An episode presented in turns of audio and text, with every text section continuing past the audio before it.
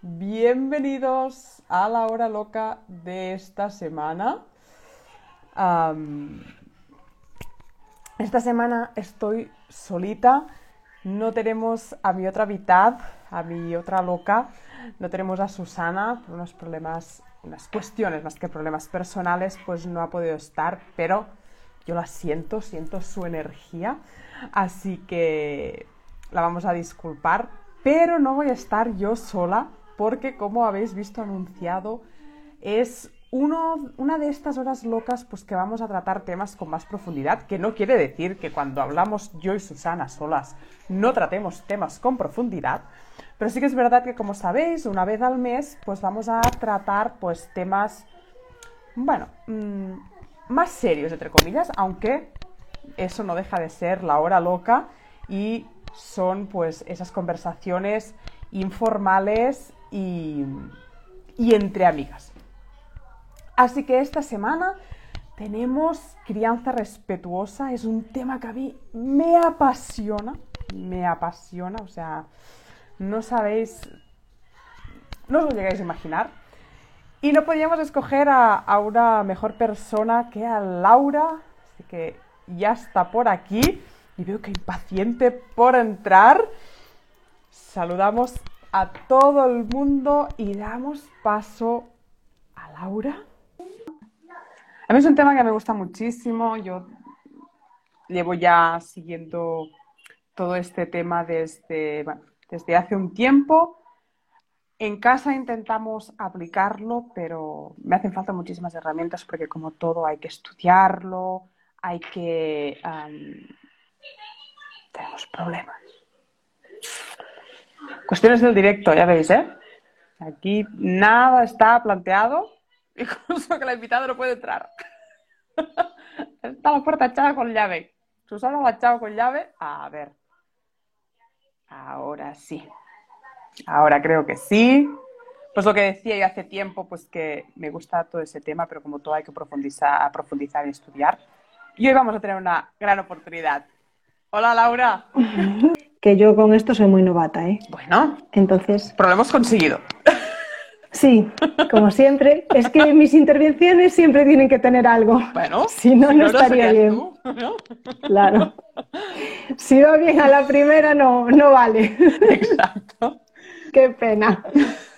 Pues nada, aquí la bueno. tenemos. Ella es Bueno, pues aquí Laura estoy con el móvil. Ella será la que nos va pues a ayudar un poquito a introducirnos en todo ese mundillo. Así que Laura, si quieres presentarte así muy breve, quién eres. Sí. A ver, yo simplemente soy, me- bueno, a mí me gusta presentarme como una mamá motivada, que fue lo que me trajo a este mundo, porque, mm, porque a mí no me gustaba lo que me devolvía mi hijo. O sea, yo empecé a, a- a mirar qué hacer, porque desde muy pequeñito a mí me resonaba mucho lo que me devolvía. Digo, Dios, si me devuelves esto, ¿qué te estaré dando yo? Y empecé un camino muy largo, que no se acaba nunca por lo visto, porque ahora tengo otros retos. O sea, de aquellas tenía unos y ahora, bueno, como la vida, ¿no? Y el primer taller al que asistí, eh, recuerdo que lloré muchísimo porque llevaba mucha culpa. Y el segundo, de la misma persona, eh, me salió, hicimos un, un, bueno, hicimos una, nos cubrimos una plantilla y dimos unas respuestas y resulta que era una madre sobreprotectora. Entonces tenía de todo, tenía culpa, tenía sobreprotección y ahí empecé, empecé un camino de, de autoconocimiento al final. Empecé a pedir ayuda, empecé a buscar información y di con la disciplina positiva.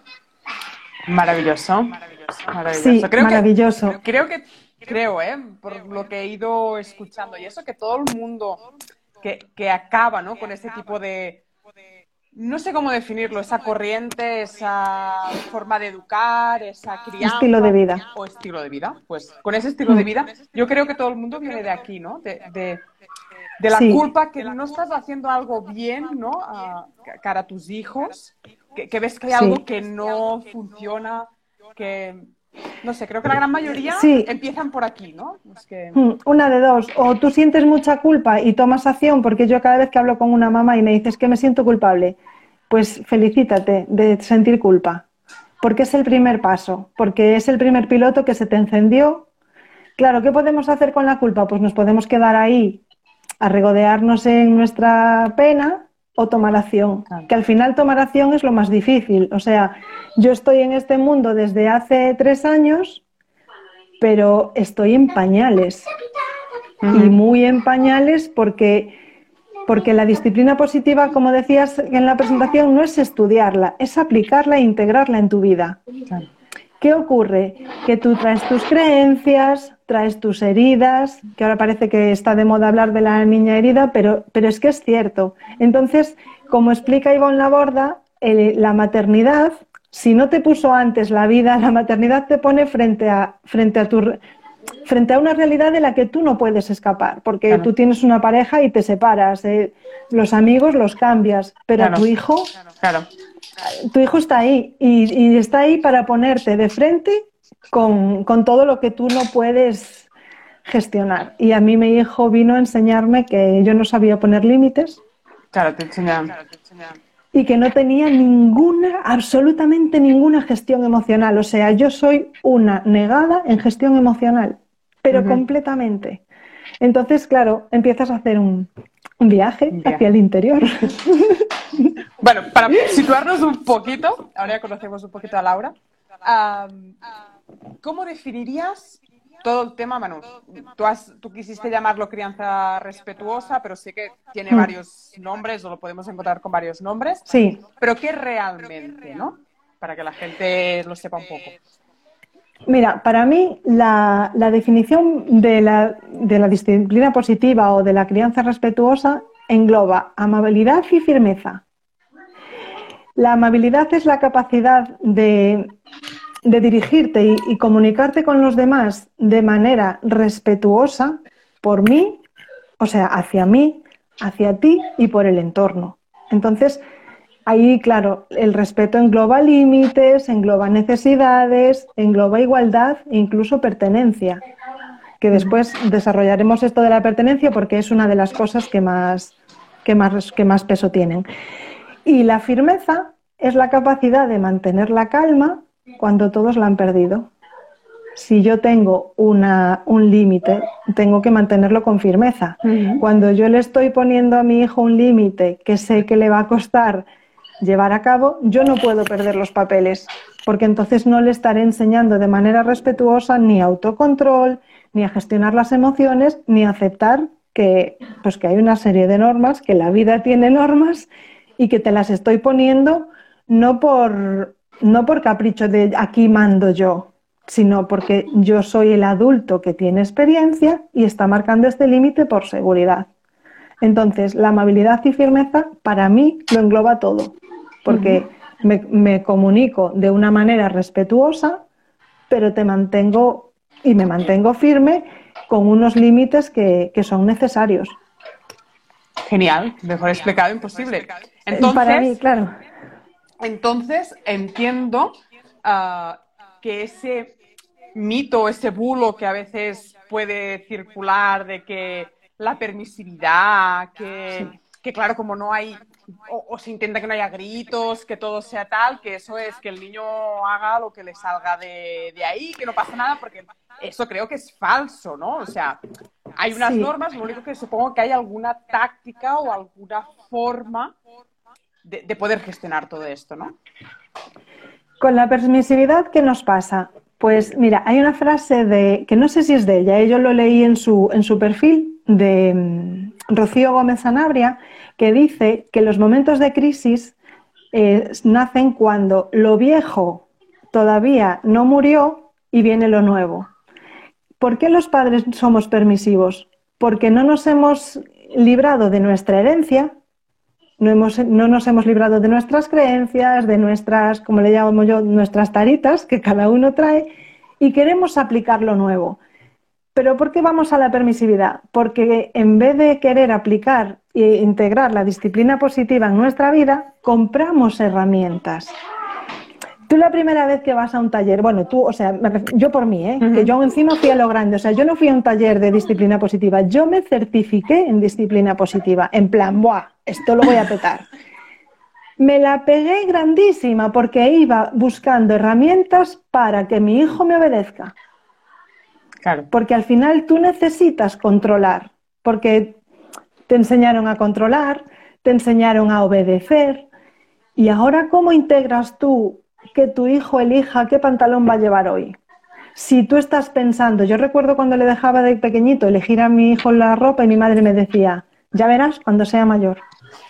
Porque nos educaron desde el miedo y desde la falta de confianza. Entonces, claro, tú llegas ahora e intentas aplicarlo y te estrellas porque no lo integraste, porque, porque no es para los niños. La disciplina positiva es para los padres. Y te trae una pregunta, mamá, ¿qué vas a hacer con esto que está haciendo tu hijo?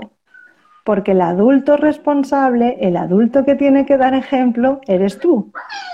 Pero tú no tienes eso integrado porque no te lo enseñaron.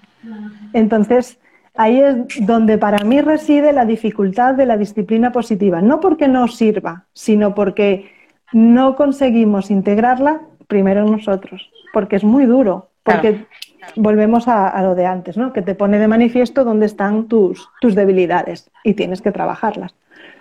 Que después sí que hay herramientas que, funcionan y que son, o sea, que perfecto, pero primero tú. Pero claro, también, también como todo, ah, las herramientas no, no, podemos pretender ponerlas en práctica hoy y que hoy el niño ya nos haga caso y ya nos...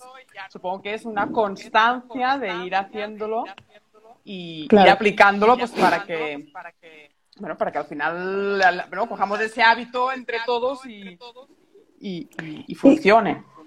Y cada uno en su nivel de conciencia, porque no es lo mismo, hay maternidades muy complicadas, no es lo mismo una pareja que los dos reman en el mismo sentido, que, que, los padres van a, distinta, a distinto nivel, no es lo mismo una madre soltera, no es lo mismo mi circunstancia, una madre soltera que quiere aplicar disciplina positiva pero que vive con su madre y que su entorno no, ¿sabes? O sea, cada, cada circunstancia tiene, tiene, su, tiene su aquel. Pero bueno, que aún así que, que, nos podemos centrar en la, en la base, en lo que nos da y la disciplina positiva nos enseña primero a conectar con nuestros hijos, antes que corregir, antes que sermonear, bueno, los sermones ya ni, ni por asomo, porque es que además después los vuelves inocuos, o sea, los niños ya no te escuchan porque, bueno, ya estás con el sermón, ¿sabes? No, no sirve, el sermón es, tu necesidad de desahogo y, búscate tú la vida, que eres el adulto que te tienes que regular. ¿Y qué problema, entre comillas, que es efectiva a largo plazo? Y como volvemos a educar desde el miedo y desde la duda, pues estamos ahí con, con esa duda. ¿Y esto funcionará? ¿Y esto, ¿Y esto lo estaré haciendo bien? y es, uno de, las, de, los, de, los, de los retos que nos encontramos los padres. Yo para la confianza tengo un ejemplo que llevo estos días dándole vueltas a la cabeza y os lo voy a contar porque es un ejemplo muy cotidiano y a ver si a alguien le sirve, ¿vale? Os voy a comparar la educación respetuosa, salvando las distancias, con el tráfico. Y os voy a hacer preguntas. Em, ¿Alguna vez cruzaste en rojo? Sí. El semáforo. Sí. ¿Y por una zona que no estaba ni delimitada y entre coches? Sí. ¿Por qué lo haces? ¿Por qué cruzas en rojo? Pues porque no viene nadie, porque no prisa. Y a veces tienes cruzado que viene alguien y corres porque dices, me da tiempo. Sí. ¿Sabes qué te pasa? Que confías. Confías en que el que viene, si no te da tiempo, va a frenar. Porque su intención no es atropellarte y la tuya tampoco es que te atropelle. Entonces, tú confías en que hubo una formación, que somos adultos regulados y que ese, ese conductor sabe conducir, que no te va a atropellar adrede, ¿no? Pues la, la disciplina positiva es un poco lo mismo. Yo te voy a dar unas herramientas que te capacitan para la vida adulta, ahora que eres niño, y voy a confiar en ti, sin expectativas. Como dice María Soto, confianza 100, expectativa cero. Vale, pues yo voy a confiar en ti. Y si alguna vez algo ocurre mal, voy a pensar que es un accidente. ¿Tú cuántos accidentes hay de tráfico? Todo el mundo que tiene un accidente de tráfico lo quiere tener. Vamos a quitar a los kamikazes porque, bueno. Pero pero ocurre, o sea, yo hace poco, esto se me ocurrió porque iba por la acera y había un coche maniobrando que digo, como se despiste, sube a la acera y nos lleva. Pero en cambio tú sigues caminando por la acera tan tranquilo, cruzas en rojo. Vamos a olvidarnos de que a los niños les enseñamos a cruzar bien para evitar riesgos, pero tú lo haces porque confías, porque sabes que hay un código de circulación. Por eso sabes que cuando se abre el semáforo puedes salir, porque el otro no se lo va a saltar, porque pertenece a un código. Pues la educación respetuosa es lo mismo, son códigos de, respeto, de ida y vuelta. de, y claro, vamos a profundizar un poco más, porque al final este, este ejemplo es muy, es muy banal, ¿no? comparar la educación de tu hijo con la con, el tráfico, pero era por enseñar, por, por, percibir la confianza que tenemos en el día a día en completos desconocidos, en que van a, mantener unas normas. Pues yo también te las voy a enseñar a ti y voy a confiar. Qué bueno. Y, y, bueno, es que me pareció, me pareció algo muy simple que no lo damos por, que claro, ya está ahí, sí, claro, llevamos conduciendo toda la vida. Bueno, pues ahora vamos a cambiar el sistema de educación, vamos a quitar los castigos que no funcionan, vamos a quitar los sermones, y vamos a, confiar en que yo te voy a enseñar unas normas y pues que si, que si alguna vez sale mal, cuántas veces no pegamos un grito por algo que no era, que no era tan grave. Vale, ¿por qué pegamos el grito? Y aquí viene muy bien eh, explicar el cerebro en la palma de la mano. No sé si alguna vez, mm. pero ya no para el niño, eh, para el adulto. Fijaros, bueno, es que como no estoy con el ordenador, el cerebro en la palma de la mano yo te lo voy a explicar de una manera súper, mega sencilla. Yo no soy ni neuro nada, soy una mamá reponedora de un hipermercado, ¿vale? Pero tiene una explicación muy buena del porqué de, los comportamientos, ¿vale? Vamos a dividirnos. La muñeca es la parte que conecta el cerebro con el cuerpo, ¿vale? Ahí tenemos las necesidades básicas, hambre, sueño, ganas de mear, lo que queráis, ¿vale? Todo lo físico que tiene que ver con el cuerpo. Vale, en esta parte, bueno, en esta parte es el cerebro más racional, el que funciona instintivamente, nuestro cerebro animal. Aquí van a ser los, el miedo, eh, lo que te produce huida, ¿sabes? Eh, el asco, todas las emociones que están para protegerte en el fondo. Y esta parte de aquí es la parte regulada, la parte que desarrollamos em, pues de la inteligencia, la, que la, corteza prefrontal. Vale. Cuando este cerebro está integrado, todo funciona perfectamente. Vale, tengo mis necesidades cubiertas de sueño, hambre. No tengo ningún miedo porque mi cerebro está regulado. ¿Qué nos ocurre a medida que pasa el día? Pues que te van pasando cosas, a lo mejor un atasco, se te cayó la taza del desayuno y ya te vas destapando. Llegaste tarde al trabajo, tu jefe te echó una bronca, llegas a casa y los niños y al final te destapas. ¿Quién, se activa? El cerebro primitivo. Y aquí ya no razonamos. Es lo que hablamos de lo que se conoce cuando la amígdala te secuestra, ¿no? Que tú ya no estás en tus cabales. Tienes que volver a regularte. Entonces necesitas calma y, volver a recuperar tu, parte, tu parte pensante, ¿no? De decir, ostris, ¿qué estoy haciendo? Esto no era tan grave o, o perdona, necesito un momento. ¿Qué podemos hacer cuando nos estamos iniciando en la disciplina positiva y ya estamos así? Y ahí yo no tengo ninguna herramienta porque ya no soy yo, ya es mi cerebro en, modo alerta y no atiende. Si no eres capaz de aplicar ninguna de las herramientas que puedas tener, salte de la escena. El primer paso, el más básico que puedas dar, ¿qué primer paso puedes hoy para protegerte a ti, a tu hijo y no decir nada de lo que podáis arrepentiros? Salirte. Perdona, necesito coger dos minutos de aire, porque esto me superó. Y luego incluso en función de la edad que tenga el niño se lo puedes explicar. Perdona, cariño, mamá estaba muy agotada, no atendí mi necesidad de descanso y me desbordé. Emocionalmente no era yo. perdona porque no quería gritarte, no quería reaccionar de esta manera y le estás enseñando que él no es responsable de, tu cabreo. ¿Qué hacemos nosotros generalmente cuando nos enfadamos? Es que mira cómo me pones, es que mira cómo haces que me enfade, es que mira cómo me... Le estamos cargando a los niños completamente la culpa, y lo estamos educando a través de la culpa. Porque es verdad que es nuestra herencia, es lo que, es lo que recibimos. Y por eso el cambio. Y por eso está genial saber qué me ocurre a mí para poderte quitar la culpa de mis, de mis emociones descontroladas.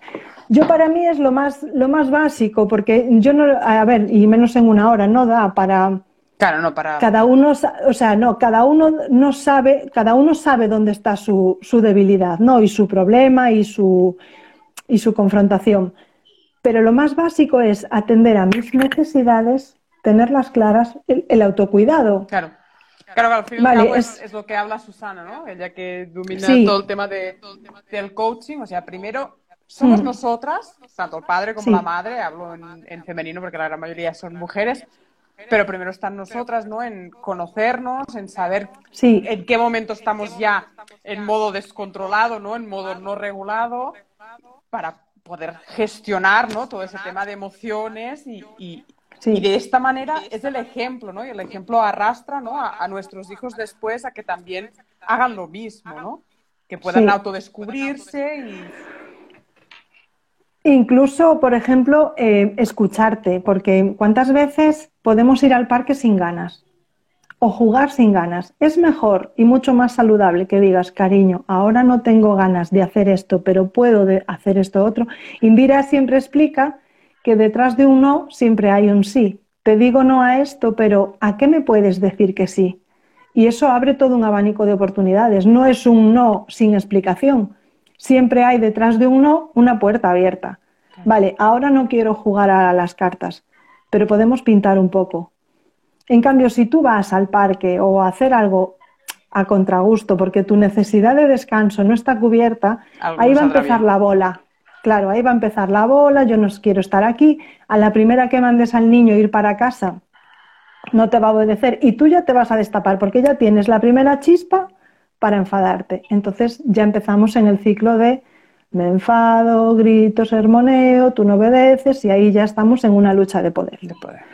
¿Y qué recomendarías, ¿qué recomendarías tú para, para que una persona que nos está escuchando diga, ostras, hay veces que me como me pasa a mí, ¿no? Por ejemplo, que me gusta todo ese mundo, que me encanta, que, ¿qué es eso, ¿no? Que al final tampoco acabo de integrarlo porque lo uso como herramientas equivocadamente, ¿no? Pero, pero eso, que quieres, que quieres ese estilo de vida. ¿Por dónde recomendarías tú que empezara la gente? Bueno, hoy en día eh, Instagram está lleno de, cuentas que seguir o incluso apuntarse a talleres, leer libros. El, primer paso es querer y desde luego yo sí la, la recomendación que le haría a cualquier padre es no vayas buscando una herramienta de obediencia porque te vas a estrellar te vas a estrellar y no, la disciplina positiva no es, ni la educación respetuosa no es una herramienta para que mi hijo me obedezca.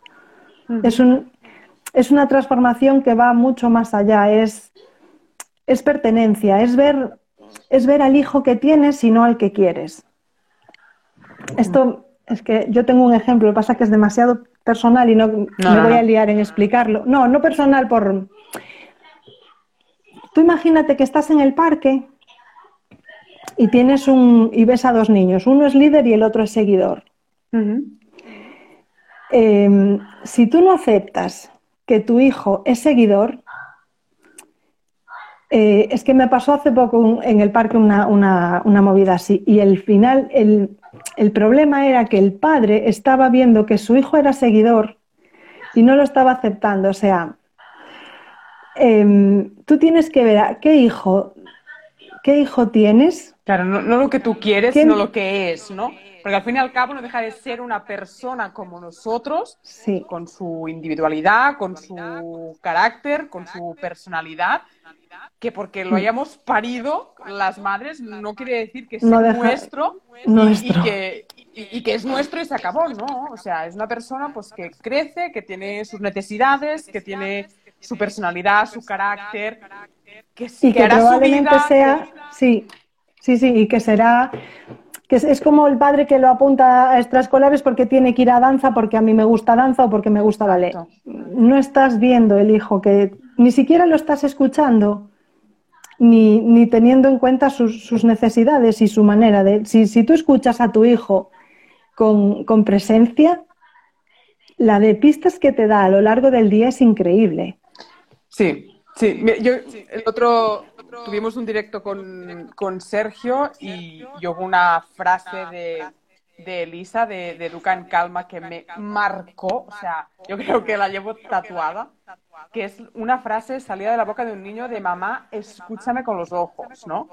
O sea, Sí. mm, es que escuchamos, o sea, escuchamos muy poco en general, ¿no? Pero a Nada. nuestros hijos Sí. menos. Vamos con el piloto automático y como eso, ¿no? Vamos Sí. cansados y no aprendemos a regularnos y no aprendemos a decir, mm, voy un Basta. momento al baño o voy Sí. un momento a la habitación y ya volvemos, no, porque el niño tiene que cenar, el niño que no sé qué. Bueno, y si mejor te, te permites cinco minutos, ¿no? De, o dos minutos de, de, de respirar, de, de salirte. Claro. A lo mejor ese dormir costará menos, no, no estará tan nervioso y por tanto mejor se dormirá, porque si no después Claro. Sí, otra de las, una de las herramientas que funciona muy bien es anticipar. Porque si, si yo sé que la hora de acostar al niño me va a costar y voy a tener problemas y voy, vete antes del parque. Son cinco minutos. Volvemos otra vez con lo del tráfico. ¿Tú cuando pitas en un semáforo? Cuando llevas prisa. Claro. Cuando vas con tiempo puedes entender que al de adelante le pudo pasar algo, que se le caló el coche, que cualquier cosa. Entonces ahí no pitas. Bueno, si pitas siempre es porque ya háztelo mirar. Pues es lo mismo. Si eres una madre que siempre está con el muelle y el gatillo dispuesto, háztelo mirar, porque te está demostrando que tienes un problema. Ah, Por lo menos pregunta o pide ayuda. Pues esto es lo mismo. Anticipar también es una herramienta súper buena con los niños porque nos va a ayudar a que, la, a que la- el día a día salga mucho mejor. O sea, si yo sé que a las 9 de la noche mi hijo no hay quien lo coja, yo a las 7 me puedo ir del parque Claro. y empezar las rutinas de la noche mucho antes. Pero es que incluso antes que, mejor que anticipar también está involucrarlos a ellos y tenerlos en cuenta. Oye, ¿a ti qué te parece si este problema que tenemos, cómo crees que lo podemos resolver? Hablo de niños, a ver, no le vamos a preguntar a un niño de tres años cómo lo vamos a resolver, porque te va a decir, no sé, Claro. pero con edades ya de 7, 8 años, mira, estoy viendo que estamos teniendo este problema. ¿Tú cómo crees que, que podría ser mejor la hora de acostarse? ¿O qué prefieres? ¿Bañarte antes o después de cenar? Ya le estás dando, lo estás involucrando en, en algo que, que Claro, como él decide, pertenencia de algo, ¿no? También. o sea, pertenencia. al sí. igual que no es- pertenece a aquello que no es nuestro ahí aferrándose a nuestro hijo, pero sí que es verdad que somos una sociedad que nos gusta pertenecer a, a algo, ¿no? Nos gusta pertenecer al grupo de no sé qué o al, a todo esto y, y al hijo entiendo que igual, ¿no? Tiene que sentirse que pertenece a la familia, ¿no? No que está allí y que... Sí, y no me tienen en cuenta y deciden por mí y yo no pinto nada. Y no sé qué más, no sé qué más decir. Es que Pues no, sé, si, alguien de aquí no sé tiene- si tiene alguna pregunta, podéis hacerla sin ningún problema. Los que nos estáis escuchando, porque esto después sabéis que lo subimos en, en podcast, ah, podéis dejar las consultas en los comentarios del podcast os dejaremos en la descripción la- el Instagram de Laura por si queréis ah, hacerle a ella alguna, alguna pregunta. Pero los que estáis ahora en directo podéis aprovechar y hacerle alguna pregunta a Laura si, si os apetece. Si no, ah, bueno, ha quedado muy claro lo que es, cómo nos podríamos, podríamos iniciar. Podemos hablar también de mm, que generalmente nos quedamos en la conducta del niño sin mirar lo que, lo que hay de fondo. Un niño que se porta mal es porque se siente mal. Vale, probablemente esté cansado, también tenemos que ver si tiene cubiertas sus necesidades.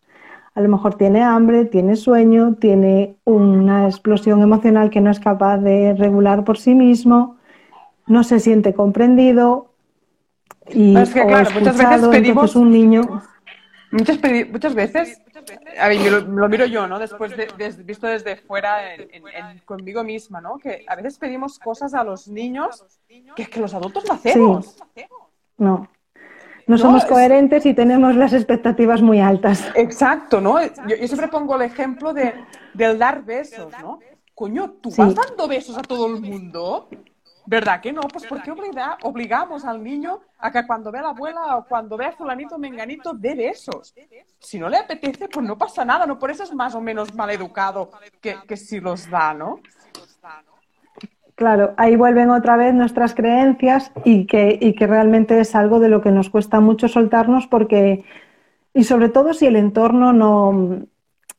Yo creo que, que nos, falta, nos falta mucha tribu nos falta mucha comprensión, incluso entre madres. O sea, yo tengo ganas de, crear un entorno donde, donde las madres se puedan sentir comprendidas y donde puedan expresar sus miedos y incluso entre padres, o sea, padres ayudando a padres, de decir, a mí me pasa esto, bueno, que recibir unas pautas es muy fácil, cualquiera puede leer un libro de disciplina positiva y sacar pues de ahí un aprendizaje.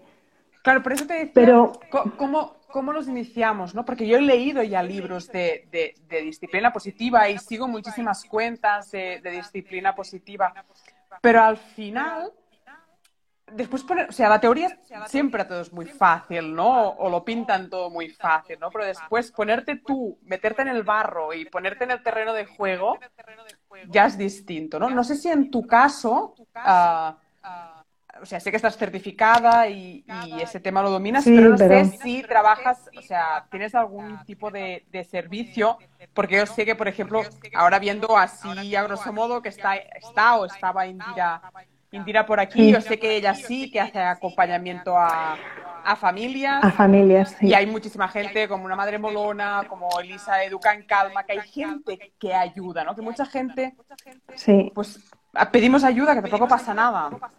¿No? Para poder iniciarnos al menos sí, sí, de la sí, mano sí, de Si tú no, claro, y, todo el mundo en un momento determinado necesita ayuda. O sea, yo ya te lo digo, la primera vez que cuando yo me inicié en esto, pues al final requerí un acompañamiento y una cosa, pues me fue llevando otra.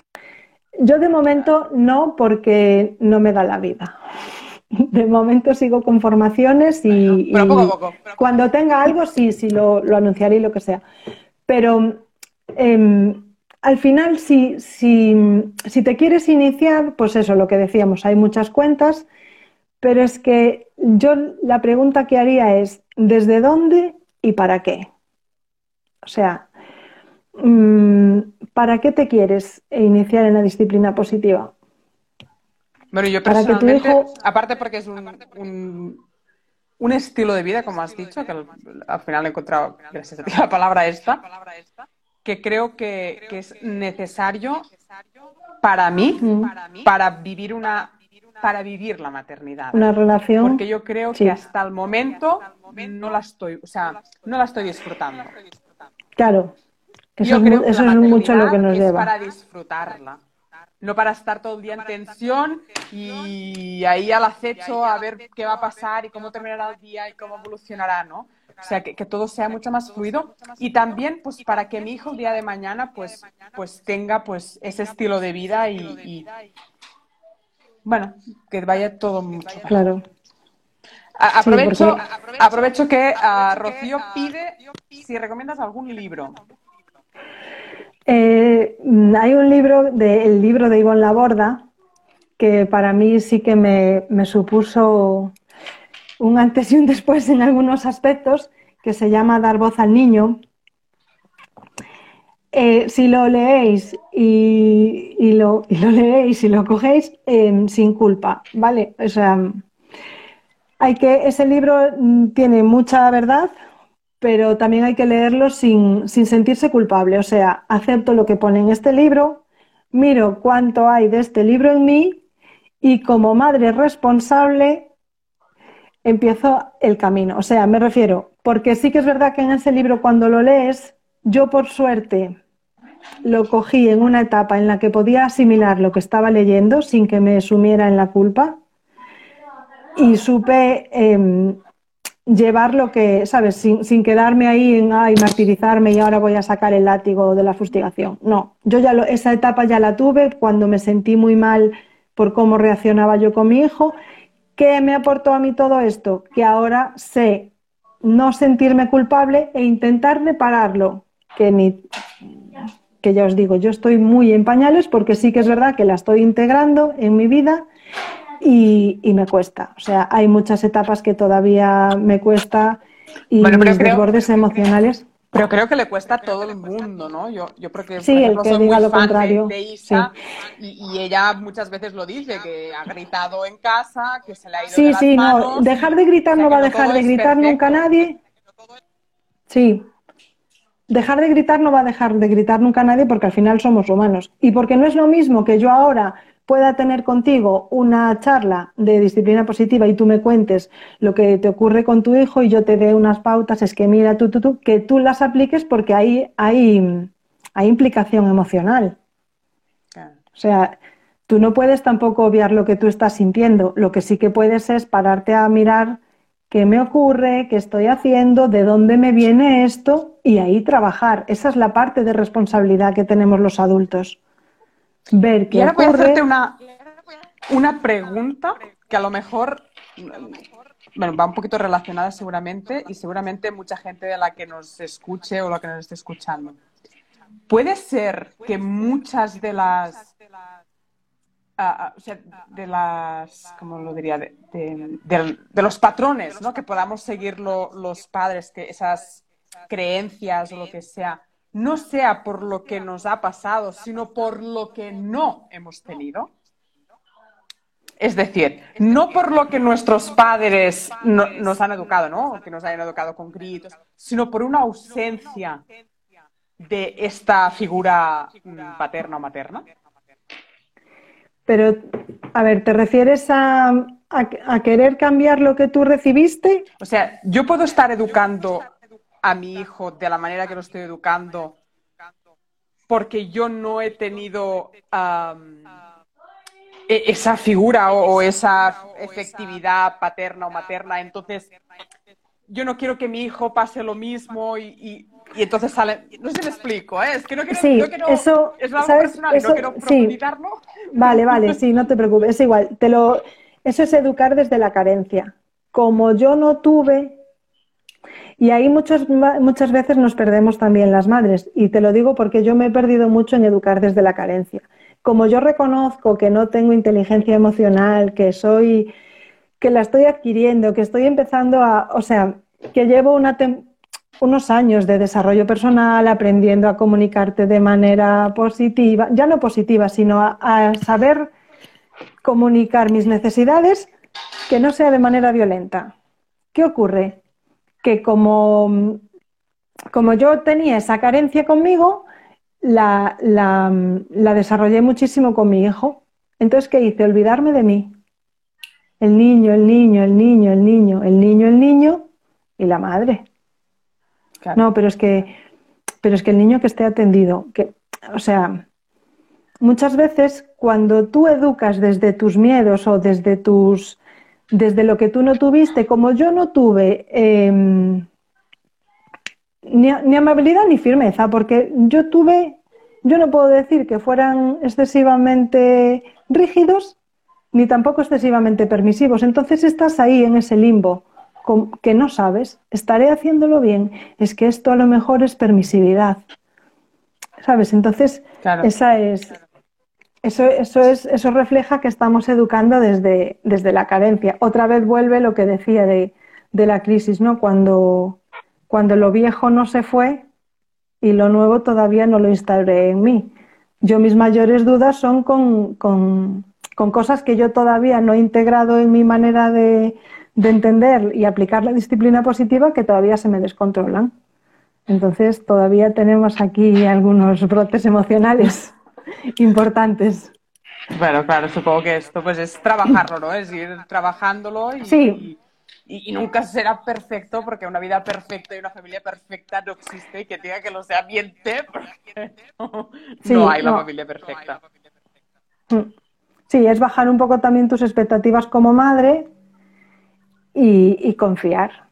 Confiar en que lo estás haciendo a ver, en el fondo lo estás haciendo lo mejor que puedes con lo que tienes. Entonces, por eso yo te preguntaba, ¿para qué quieres la disciplina positiva? Si la quieres como herramienta para que tu hijo obedezca, no, no va por ahí. No va por ahí que tú digas, no, es que yo leí que si, que si mi hijo me reta es porque si yo siento que me reta tengo que hacer esto y esto y esto. Pues a lo mejor mírate el autocontrol que llevas de la situación y afloja un poco la autoridad. ¿Sabes? El autoritarismo, no la autoridad, el autoritarismo, porque volvemos a que tiene que haber normas y tiene que haber límites, pero ¿desde dónde? Desde mi necesidad de cuidar. Ahí están los límites y las normas para cuidar. Soy el adulto que, que tiene una experiencia y a partir de ahí va a marcar un límite.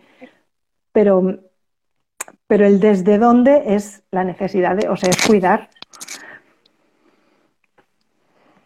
Pues no sé si tienes alguna pregunta más. Clarísimo. No creo que te ha quedado todo súper claro. Tampoco nos vamos a, alargar muchísimo más. Está súper resumido y vamos, súper clarísimo. Yo me quedo con esas dos preguntas, ¿no? ¿Desde dónde? ¿Desde dónde y para qué? ¿Para qué? ¿No? Así que, y confiar. Sobre todo, confiar.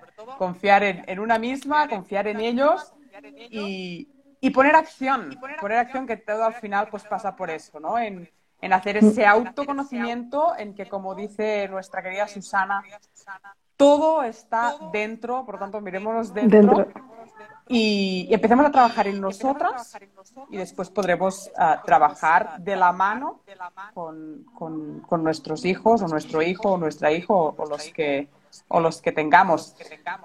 Pues muchísimas gracias, Laura. Uh, si ha quedado alguna duda, seguro que Laura por, por Instagram, pues seguro que podéis hacer, hacerse, hacerle alguna pregunta. Los que nos escuchéis, lo dicho, os dejaremos el Instagram de Laura por si queréis ir a bichear y queréis hablar con, con ella. Y si os queréis, os, os, pondremos también la mención de ese dar voz al niño de Bon la Borda que nos ha comentado que nos ha comentado Laura. Y espero que os haya gustado ese tema tal como me ha encantado a mí. Ah, y poco más. De aquí 15 días tenemos otra hora loca que sí que estará Susana ya con nosotros. Y nada más, Laura, que es verdad. Muchísimas gracias por tu tiempo. nada, gracias a vosotros por acordar. Bueno, gracias a vosotros por contar conmigo y nada, que, yo espero haberos aclarado algunas dudas y, sobre todo el, para qué. Es lo que más. ¿Desde dónde y para qué? Desde dónde y para qué. Pues hasta aquí esta hora loca de esta semana de crianza respetuosa. Muchísimas gracias a todo el mundo y nos vemos a la siguiente. Muchísimas gracias, Laura. Igual, chao.